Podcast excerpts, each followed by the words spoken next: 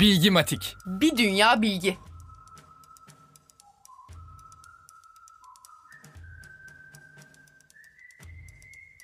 İsveçli kimyager ve mühendis Alfred Nobel'in Stockholm'de 1896 yılında açıklanan vasiyetnamesiyle verilmeye başlanan Nobel ödüllerinin yanında aslında Nobel'in mucidi olduğu şey dinamittir.